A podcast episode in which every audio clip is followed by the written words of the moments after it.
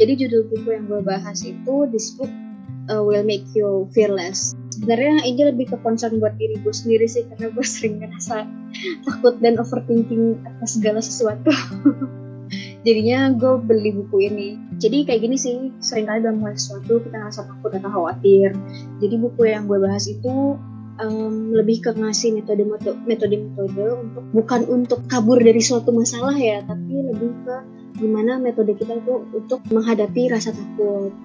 Karena kadang rasa takut itu somehow juga bisa berakibat bukan berakibat apa sih bisa ke uh, berpengaruh ke tubuh kita.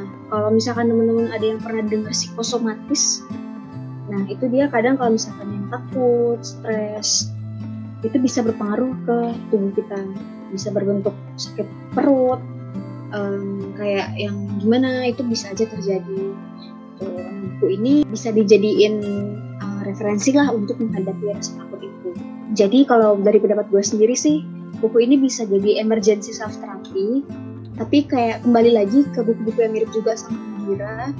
Uh, kalau misalkan um, buku ini nggak bisa dijadiin acuan tunggal jadi kalau misalkan ada um, kalau misalnya ada gangguan yang lebih bahaya lagi harus tetap harus ke dokter atau psikiater lah. Dan buku ini tuh tipenya nggak bisa buku yang apa ya buku yang bukan tipe yang bisa lu diamin terlalu lama gitu. Jadi harus dibaca step demi step dalam waktu yang singkat gitu. Dalam waktu yang berkelanjutan. Nggak bisa didiemin satu bulan nggak dibaca. Karena nanti bisa kayak istilahnya ngelupain step yang pertama yang udah dilakuin.